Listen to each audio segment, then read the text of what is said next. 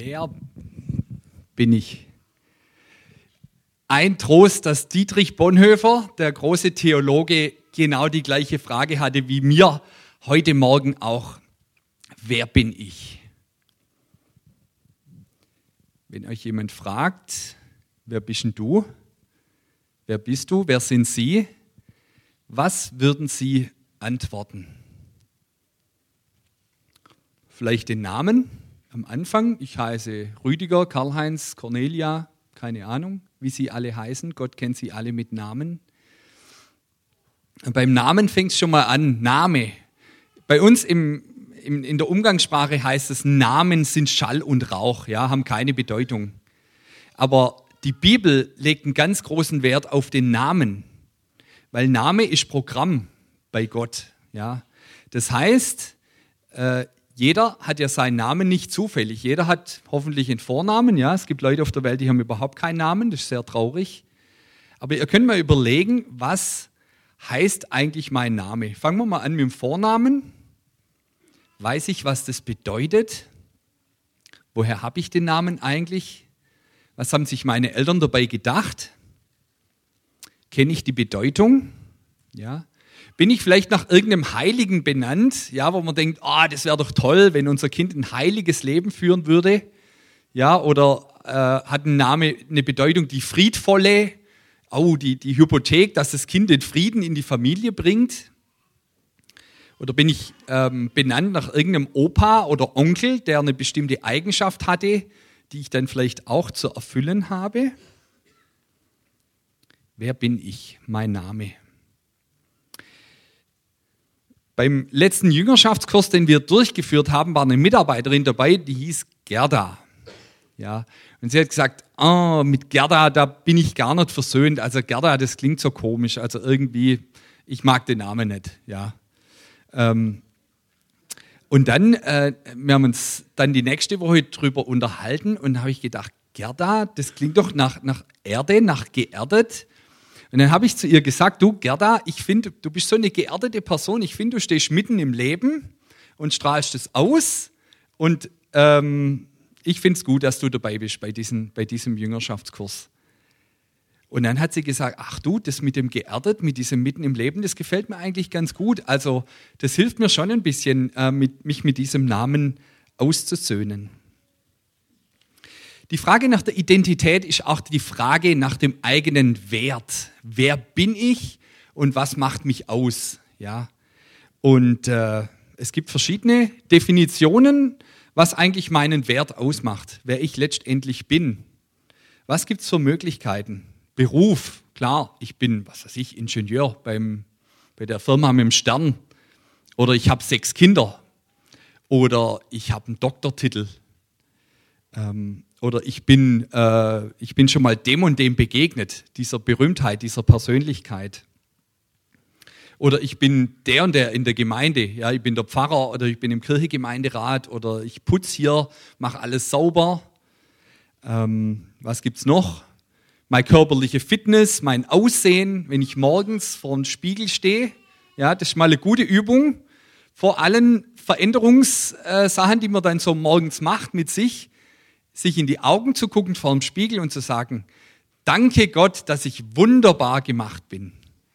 Könnt ihr mal üben. Das ist die Wahrheit Gottes. Aber ihr könnt mal dann auf euren Bauch hören. Ich bin doch noch gar nicht frisiert und noch gar nicht geschminkt. Also eine gute Übung für zwischendurch. Ich mache es immer ganz gern, dass wir ein bisschen miteinander ins Gespräch kommen. Das läuft folgendermaßen. Ich stelle euch eine Frage und ihr könnt mit eurem Nebensitzer ins Gespräch kommen. Aber weil das nicht jeder will, habe ich mir einen geheimen Trick ausgedacht. Genau so da zu sitzen wie der Bassist. Man verschränkt einfach ganz entspannt die Arme und dann weiß jeder, ich brauche gerade Zeit für mich. Ich möchte jetzt nicht mit dem anderen reden. Ja.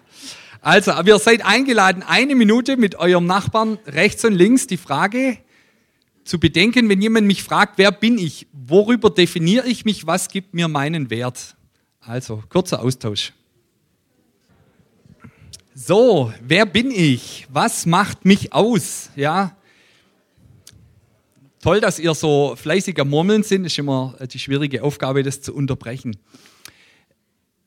Ich mache mal eine Testfrage. Ja? Was sage ich zu mir? Was sagen Sie zu sich, wenn Sie mal was getan haben, was jetzt so ein bisschen suboptimal war? Also was nicht so ganz so gut lief, wo man vielleicht in ein Fettnäpfchen reingetappt ist. Ja? Also passiert vielleicht hier in Steinheim weniger, aber einfach mal zu überlegen. Ja? Da läuft irgendwas nicht so gut. Gibt es da irgendwas, was Sie denn zu sich selber sagen? Das war ja jetzt wieder klar, dass mir das passiert ist. Oder, ach, das war jetzt typisch. Ja. Der frühere Leiter und Gründer vom Wernersberger Anker, Günter Scheible, hat immer über sich selber gesagt, dumm geboren, nichts dazugelernt. Ja.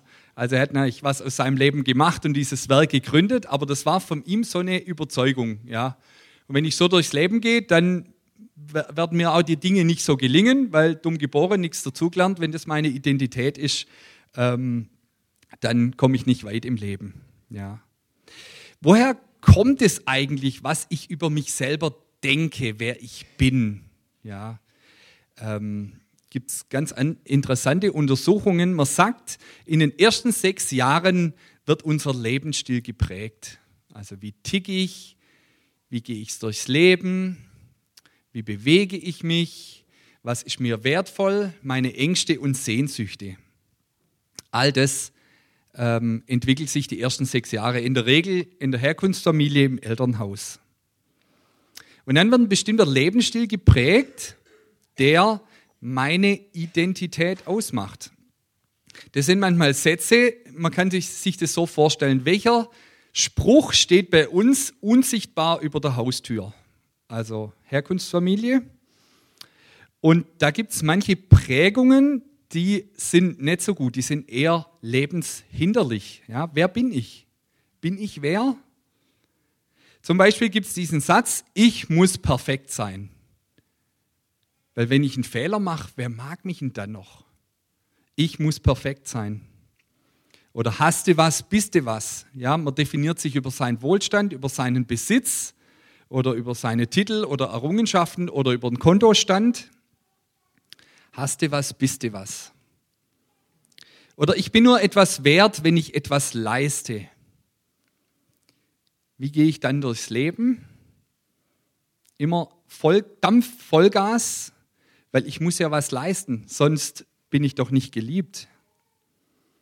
Und so wie es solche Festlegungen gibt in unserem Leben, die können weltlich sein, aber die können auch ganz fromm daherkommen in einem frommen Mantel. Ja? Wenn ich einen Fehler mache, dann liebt mich Gott nicht mehr. Oder dann bestraft mich Gott. Oder Gottes Liebe muss ich mir verdienen. Das sind Sätze, die uns zutiefst prägen können in unserem Leben und die unsere Identität ausmachen.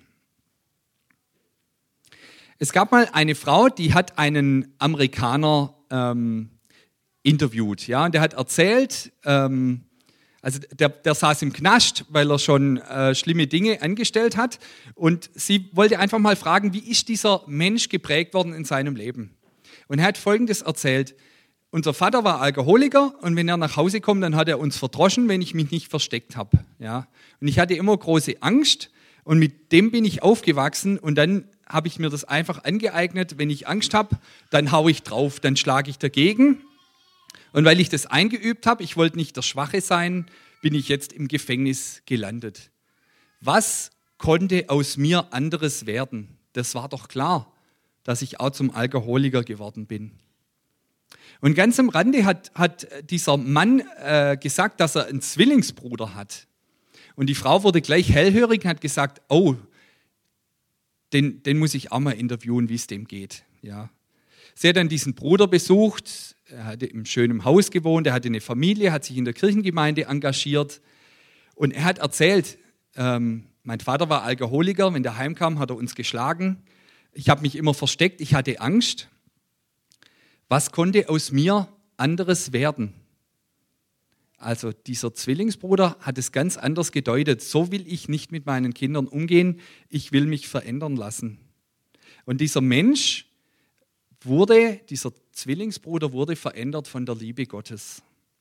Also das ist die gute Botschaft heute Morgen. Man hat sich ja lange überlegt, macht Identität aus meine Gene also das, was ich einfach vererbt bekommen habe, da kann ich ja nichts dafür. Oder meine Erziehung, habe ich jetzt gerade gesagt, mein Lebensstil ist geprägt, ja, mal so, mal so. Und die gute Botschaft ist, dass es eine dritte Variante gibt oder eine dritte Dynamik in dieser Geschichte. Also nicht nur Gene, nicht nur Erziehung, sondern was ich draus mache als Mensch. Meine kreative Antwort, meine optimistische Antwort auf das Leben.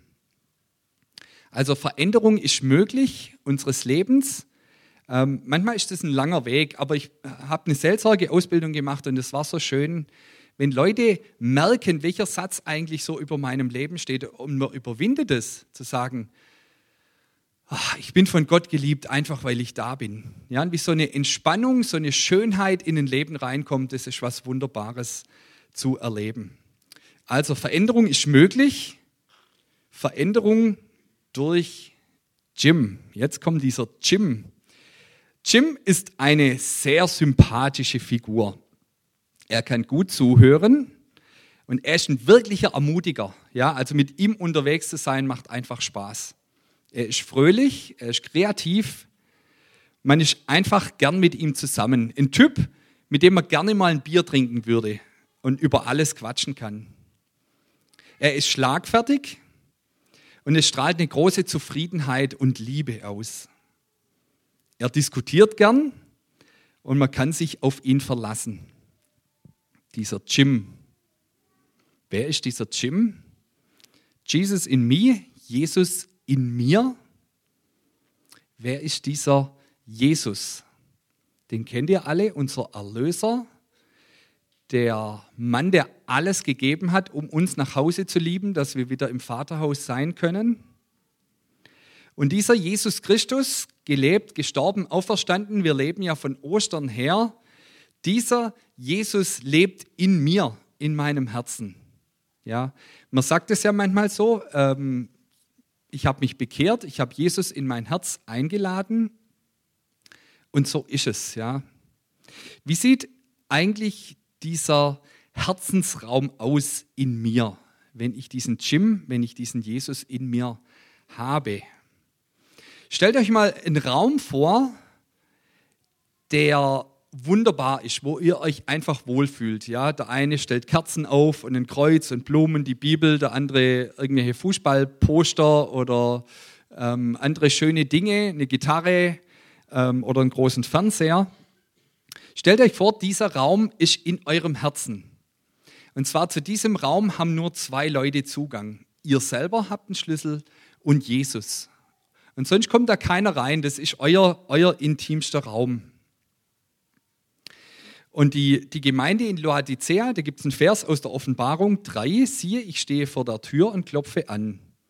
Wenn jemand meine Stimme hört und die Tür öffnet, zu dem werde ich hineingehen und mit ihm essen und er mit mir. Das heißt, ein Wohlfühlraum, ein Speiseraum, wo ich da sitze und wo Jesus da ist. Ja. Und so möchte ich immer mehr glauben, dass ich nicht irgendwelche Gebetszeiten abzuhalten habe oder in der Bibel lese, sondern dass ich diesen Raum in mir kultiviere. Ja, und ich stelle mir das so vor, ihr kennt ja Psalm 23, Jesus der gute Hirte oder Jesus der gute Wirt. Ja, er schenkt mir voll ein, er lässt mich am gedeckten Tisch sitzen. Und jetzt komme ich in diesen Raum und Jesus wartet auf mich und wir trinken zusammen ein Bier oder ein Glas Wein oder einen Sprudel und der Tisch ist gedeckt. Und ich komme mit ihm einfach ins Gespräch. Du, Jesus, so geht es mir gerade und das mache ich gerade durch. Und er sagt mir dann ein paar gute Sachen, ermutigt mich. So will ich glauben. Ja, nicht ein Tun für Gott, ein Machen müssen, ein Gut dastehen müssen, sondern aus diesem Wissen heraus, ich habe so einen Raum in mir, wo ich Jesus begegne. Und das wäre natürlich mal eine Aufgabe, jetzt in einer stillen Stunde zu sagen, wie sieht eigentlich dieser Raum aus? Wo fühle ich mich wohl? Wo fühle ich mich geborgen? Und wer ist Jesus eigentlich? Wie begegnet mir Jesus als der Wirt, ja, der auftischt oder als jemand, der mir die Füße wäscht, der mir dient? Oder Jesus als Seelsorger, der mir einfach zuhört, wo ich einfach mal quatschen kann? Die Teresa von Avila hat mal gesagt, wenn ich früher gewusst hätte, dass ein König in meinem Herzen wohnt, dann hätte ich ihn dort öfters besucht. Ja? Mit König meint sie natürlich Jesus, also Christus heißt der Gesalbte und wer wurde gesalbt? Der König. Also Christus, der König. Und das muss ich mir mal bewusst machen, der König lebt in mir. Ja? Was macht es mit mir, wenn ich weiß, der König, der Auferstandene lebt in meinem Herzen? Das ist vielleicht ein anderes Erleben, wie wenn ich denke, ja, ich bin nichts, ich kann nichts oder was war denn das für ein Tag oder ich muss mir meinen Wert erarbeiten. Nein, der König lebt in mir und das macht meinen Wert aus. Paulus schreibt an die Gemeinde in Ephesus, Epheser 3. Deshalb beuge ich meine Knie vor dem Vater, der rechte Vater ist über alles, was da Kinder heißt, im Himmel und auf Erden, dass er euch Kraft gebe, nach dem Reichtum seiner Herrlichkeit stark zu werden durch seinen Geist an dem inwendigen Menschen, dass Christus durch den Glauben in euren Herzen wohne und ihr in der Liebe eingewurzelt und gegründet seid. Also langer Text, aber was mich fasziniert ist, diese Gottesfülle. In einem Vers kommt Vater, Sohn und Heiliger Geist vor. Und das ist genau das, was dieser Herzensraum beschreibt. Stark zu werden durch seinen Geist an dem inwendigen Menschen. Ja, also der eine sagt Jesus in mir, der andere sagt Heiliger Geist. Das ist für mich das Gleiche. Nur manche können mit dem Heiligen Geist nicht so viel anfangen. Könnte auch Jim sagen oder Jesus in mir. Also stark zu werden durch seinen Geist an dem inwendigen Menschen, dass Christus durch den Glauben in euren Herzen wohne und ihr in der Liebe eingewurzelt und gegründet seid. Das heißt, welche neue Identität kann ich aus so einem Text herauslesen? Zum Beispiel, Gott ist mein Vater und ich sein Kind. Ja. Also ich habe ja 3 Kinder, 5, 3, 1. Und ich muss immer 5 Minuten mehr einplanen, wenn ich das Haus verlasse, weil mich alle noch drücken wollen. Ja? Das tut dem Papa natürlich gut. Und ich merke an meiner Kleinen, die Naemi, die ist jetzt 1 Viertel, die ist einfach da und freut sich an ihren Puppen und an ihrem Puppenwagen und grinst mich an und freut sich des Lebens. Und seit ich selber Vater bin, habe ich die Vaterliebe Gottes nochmal anders kennengelernt, erfahren. Meine Kinder sind einfach da, die wissen, der Papa ist da, die müssen gar nichts mit mir spielen. Ich kann Zeitung lesen und sie spielt Puppe und sie weiß, der Papa ist einfach da. Und so möchte ich eigentlich mein Leben verstehen als Christ. Zu wissen, der Papa ist da und er freut sich über mich. Ja, das tut einfach gut. Der Papa ist da und er hat Freude an mir. Und deswegen bin ich wertvoll, weil ich Kind Gottes bin und nicht, weil ich jetzt irgendwas Besonderes geleistet habe. Oder aus dem Text heraus, er gibt mir Kraft. Ja? Dieser Jim ist eine Kraftquelle in mir. Wenn ich dieses kultiviere, meditiere, drüber nachdenke, dann kommt eine Kraft durch Gottes Geist in mein Leben. Christus lebt in meinem Herzen. Und ich mache das immer ganz praktisch, in der Liebe eingewurzelt und gegründet. Ich denke, es braucht solche Alltagsrituale, geistliche Übungen, wo wir das, was wir im Kopf vielleicht wissen, dass das ins Herz kommt. Das braucht Übung, so wie Vokabeln lernen oder Sport machen oder Musikinstrument lernen, braucht es geistliche Übungen eben vom Kopf ins Herz. Und ich mache das manchmal so, dass ich mich dann bewusst auf den Boden stelle und denke, ich bin in der Liebe Christi gewurzelt. Wie so ein Baum, der seine Wurzeln tief schlägt oder Psalm 1, der ist an den Wasserbächen, der seine Frucht bringt zu seiner Zeit. So stelle ich mir das dann vor, ich bin in Jesus gewurzelt und ziehe seine Liebe in mir hoch sozusagen. Ja, das ist jetzt ein Bild. Meine Füße habe ich ja meistens dabei und wenn ich jetzt mit jemandem im Gespräch bin, dann kann ich das ganz unauffällig machen. Und je öfter ich das eingeübt habe, desto mehr kommt es dann auch zum Tragen, wenn ich mal nicht dran denke. Ja, unser Glaube ist ja viel im Kopf, findet viel im Kopf statt, aber die Einladung ist, dass es mir ins Gefühl übergeht, ins Herz übergeht. Also sich zu überlegen, welches Ritual, welche Meditation kann ich einüben und zwar so lange, bis es in Fleisch und Blut in mir übergegangen ist. Wie hat eigentlich Jesus gelebt? In welcher Identität? Markus 1, Vers 11 spricht die Stimme aus dem Himmel: Du bist mein lieber Sohn, an dir habe ich wohlgefallen. Ah, ist das schön. Also ich glaube, diesen Satz brauchen wir in unserem Leben ganz dringend.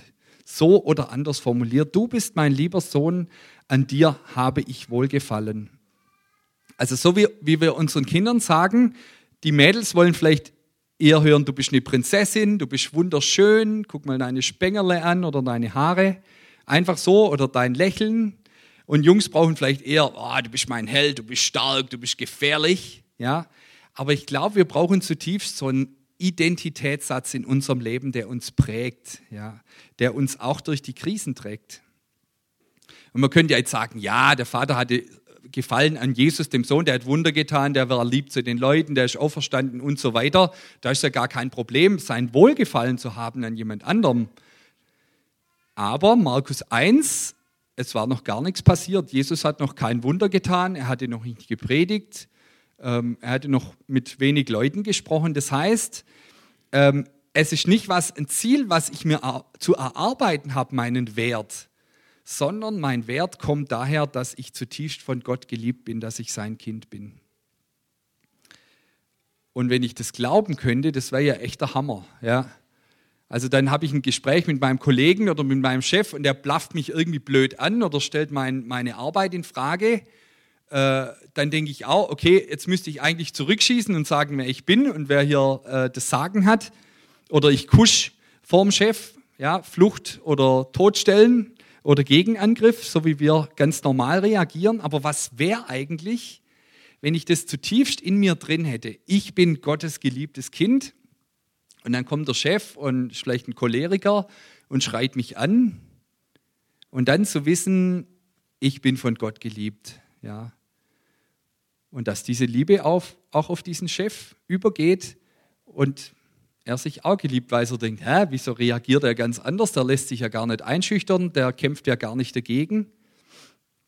Oder bei mir zu Hause, wenn mein Jeremia zu mir sagt, du bist ein blöder Papa, ja, dann bin ich herausgefordert, bin ich ein blöder Papa oder bin ich von Gott geliebt, ja, bin ich in der Liebe Christi verwurzelt. Und wenn ich weiß, dass ich von Gott geliebt bin, dann kann ich auch sagen, du, ich höre dir jetzt zu, weil dann muss ich mir nicht überlegen, wie ich ihm wieder eins zurückgebe, sondern ich kann wirklich zuhören. Wenn mein Wert von Gott her gesichert ist, dann kann ich einfach sagen, du, was hast du auf dem Herzen? Ich kann auch sagen, es tut mir leid, ich habe da einen Fehler gemacht, ich habe es vergessen. Ich kann ihm auch auf Augenhöhe begegnen, so wie mir Gott begegnet. Das wäre jetzt so mein Zielgedanke. Ja? Ich bin oft genug ungeduldig und schrei rum, aber das wäre so mein Wunsch, so gelassen reagieren zu können. So, wie kann das jetzt konkret aussehen in meinem Leben? Wie kann ich dieses Leben in mir kultivieren? Ich kann zum Beispiel einen Bibelspruch, eine Zusage so lange meditieren, also das hat nichts mit, das hat Martin Luther schon geprägt, dieses Wort Meditation, ein Wort immer wieder zu bewegen in meinem Herzen. Ja. Zum Beispiel, ich bin Gottes Königstochter. Ja, ich bin von Gott geliebt. Und je mehr, es braucht ein bisschen Fantasie, weil es wird nur das in unserem Herzen ankommen, was wir gefühlsmäßig aufnehmen. Es wird über den Kopf wird's nicht bleiben, sondern es braucht ein Bild, das uns zutiefst in unseren Gefühlen berührt. Ja. Also diese Königstochter, wie uns vielleicht Jesus oder der Vater eine Krone auf den Kopf setzt oder wir auf seinem Schoß sitzen und uns das gut tut. Und natürlich sind auch Bilder gut, weil Bilder wecken auch unsere Emotionen. Das kann ein Zettel am Spiegel sein, wie vorhin gesagt, ich bin wunderbar gemacht. Das kann man mal einen Monat ausprobieren, sich das morgens und abends zu sagen. Dann am Anfang grummelt der Bauch und sagt, das stimmt doch gar nicht. Und dann zu sagen, Moment, ich spreche hier die Wahrheit Gottes aus, wer ich bin. Ja? Also das ist auch manchmal ein bisschen eine Herausforderung, das Wort Gottes in meinem Leben gelten zu lassen. Und dann habe ich so innere Bilder und die nehme ich dann mit in meinen eigenen Alltag. Also irgendein Bild, Das wäre sozusagen die Aufgabe für zu Hause, mal zu überlegen, welcher Bibelvers oder welches biblische Bild hat mich angesprochen und das mal einzutrainieren in meinen Alltag. Ja? Und dann zu gucken, was passiert. Also Gottes Wort hat Veränderungskraft. Ja? Wenn wir das in unser Herz hineinlassen, dann wird es uns letztendlich prägen und uns verändern. Mal schneller, mal weniger schnell. Und manchmal sind vielleicht auch noch Wunden da, Verletzungen da aus der Vergangenheit. Das ist mir auch immer wichtig, dass man zum Beispiel zu einem Seelsorger geht. Also ich habe schon viel innere Heilung auch erlebt durch die Seelsorgearbeit, wo ich denke, wenn man mal nicht weiterkommt, dann tut es gut. Das hat in Deutschland immer noch so ein bisschen Geschmäckle. Ich gehe jetzt zu einem in Seelsorge, aber mit dem Auto geht mir auch zum Kundendienst, wenn was ist. Ja? Also da lade ich herzlich dazu ein. Es gibt gute Gesprächspartner, wo man auch nochmal die Verletzung der Vergangenheit angucken kann und einen Schmerz miteinander aushalten kann. Also nicht drüber bügeln, sondern mit diesem Schmerz, mit dieser Unversöhntheit zu Gott zu kommen. Und manchmal braucht es auch den Bruder oder die Schwester, die beste Freundin oder den Pfarrer oder einen Seelsorger, das gemeinsam durchzugehen. So, ich habe doch 2 Kärtchen dabei. Identität, Identity Card, mein Personalausweis. Das ist schon mal was ganz schön Gutes. Da steht mein Name drauf, mein Vorname. Hat man vorher schon. Dann meine Herkunftsfamilie, also mein Nachname. Mein Alter, wo ich aufgewachsen bin, meine Staatsangehörigkeit. Ja? Also es gibt viele Leute, die sich nach dieser Karte sehnen. Ja? Ich kann in vielen Ländern der Welt reisen. Ich habe Grundrechte hier in Deutschland. Ich habe ein Recht zu glauben, mich zu treffen, kann arbeiten. Ist was Wunderbares. Aber der große Nachteil dieser Karte, die ist in 50, 60 Jahren nichts mehr wert. Ja? Also wenn ich gestorben bin, dann bringt es mir nichts mehr, dass ich Bürger der Bundesrepublik Deutschland bin. Deswegen lade ich ein, so eine Karte zu nehmen. Himmlischer Personalausweis oder Königskindkarte. Ja, da ist eine Krone drauf. Also ich bin ein Königskind und das ist meine Identität. Ja, also auch wenn dieses Leben zu Ende geht, fängt jetzt schon ein ewiges Leben an, dass ich mit Gott leben kann.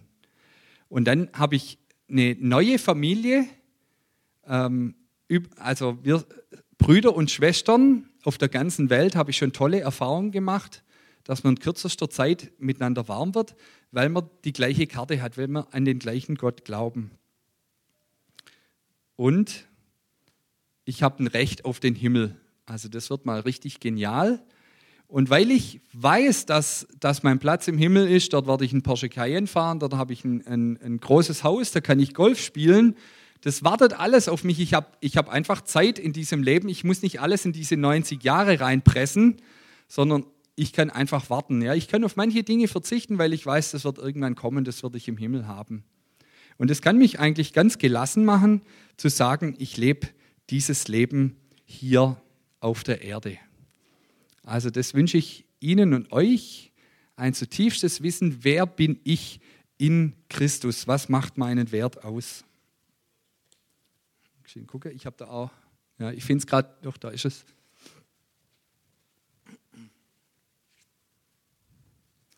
Ich habe draußen noch 2 Karten vorbereitet, wer das mitbringen möchte, wer bin ich? Mal ganz verschiedene Bibelverse, die ich auch drüber nachdenken kann, wer bin ich von Gott her?